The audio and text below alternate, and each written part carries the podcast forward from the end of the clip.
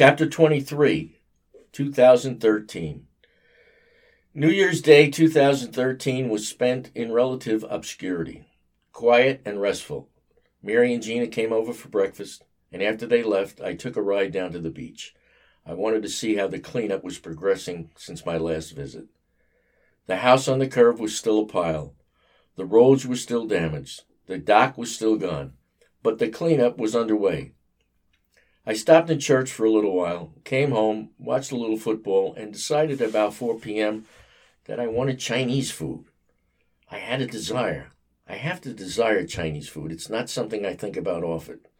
So I went to a place off Montauk Highway in Lindenhurst. I had miso soup, a spring roll, and vegetable chop suey tea as my beverage, with a dish of chocolate ice cream and a fortune cookie. I went home and decided against a cigar. I felt somewhat cleansed by the vegetarian meal, put the robe and slippers on, and I was in bed asleep by nine p.m. In the middle of January, my buddy Scott had to go into the hospital for what basically amounted to an operation to remove a blockage in an artery in his lower back. He had been complaining about lower back pain for a few years. Scott, the lawyer friend I referred to earlier in the book, was a chain smoker. He smoked at least two packs of cigarettes a day, maybe more. I met him through his father, Myron Branker. Myron, or Mike as he called himself, was someone I had known since nineteen seventy-three when I worked as a major appliance salesman for Sears. I was a kid, Mike was twenty years my senior. We hit it off, and through him, a few years, a few years after I moved back from Los Angeles, Scott, nine years younger than me, and I became friends, very good friends. Almost a brother-like relationship. Mike, also an extremely heavy smoker, passed away due to complications from emphysema in two thousand ten. I kept t- telling Scott, stop smoking. His body would cleanse and maybe his arteries would open up.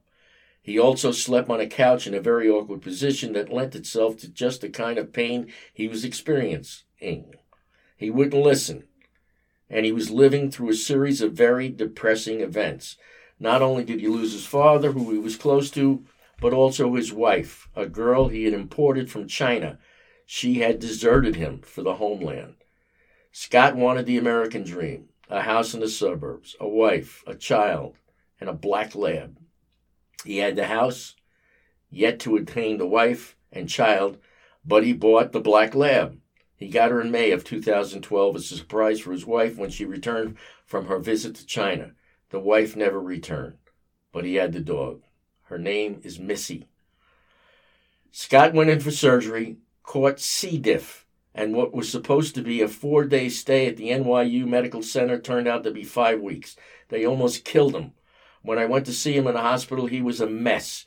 He wasn't only a mess, N Y U was disgusting, filthy, dirty. There was sandblasting in the halls. No wonder he got the virus. When he returned home, he was very weak. His mother was staying with him and taking care of him.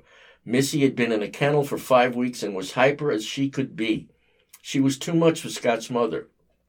He asked me to take care of Missy. I am a dog lover. That Sunday, I visited Scott at home. I gave him a shave and took Missy for a long walk. Missy and I bonded. When I returned from the walk, he asked me again. I wanted her, but I had a one-bedroom co-op on a second floor and no backyard. I explained this to him. I told him to give it a few more days. A couple of days later, he called me, pleading. The dog was driving his mother and consequently him insane. I agreed to take her for a few days until he got stronger. A few days turned into two weeks. I loved Harry having her. But it wasn't a good situation. A great dog. She reminded me so much of Charlie, the black lab Airedale mix I had bought for my children. Charlie lived for fourteen years. He was the best. I loved him. He was my buddy and loved the family. He got sick from old age and I had to put him down in two thousand seven. I cried for three days. Anyway, I'd walk Missy twice a day, train her, take her to the park, and run her. But it wasn't enough. She needed a house with a yard.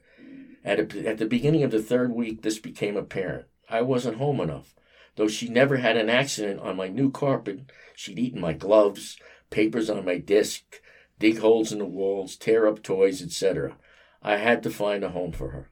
Scott wasn't capable of taking her back. I ma- began making phone calls to everyone I knew and finally hit the jackpot with Joe Chetty. Although they had three already, he and his wife were dog lovers and were looking for another. I brought her over to the house on a Saturday morning and left her. I never saw her again. It broke my heart.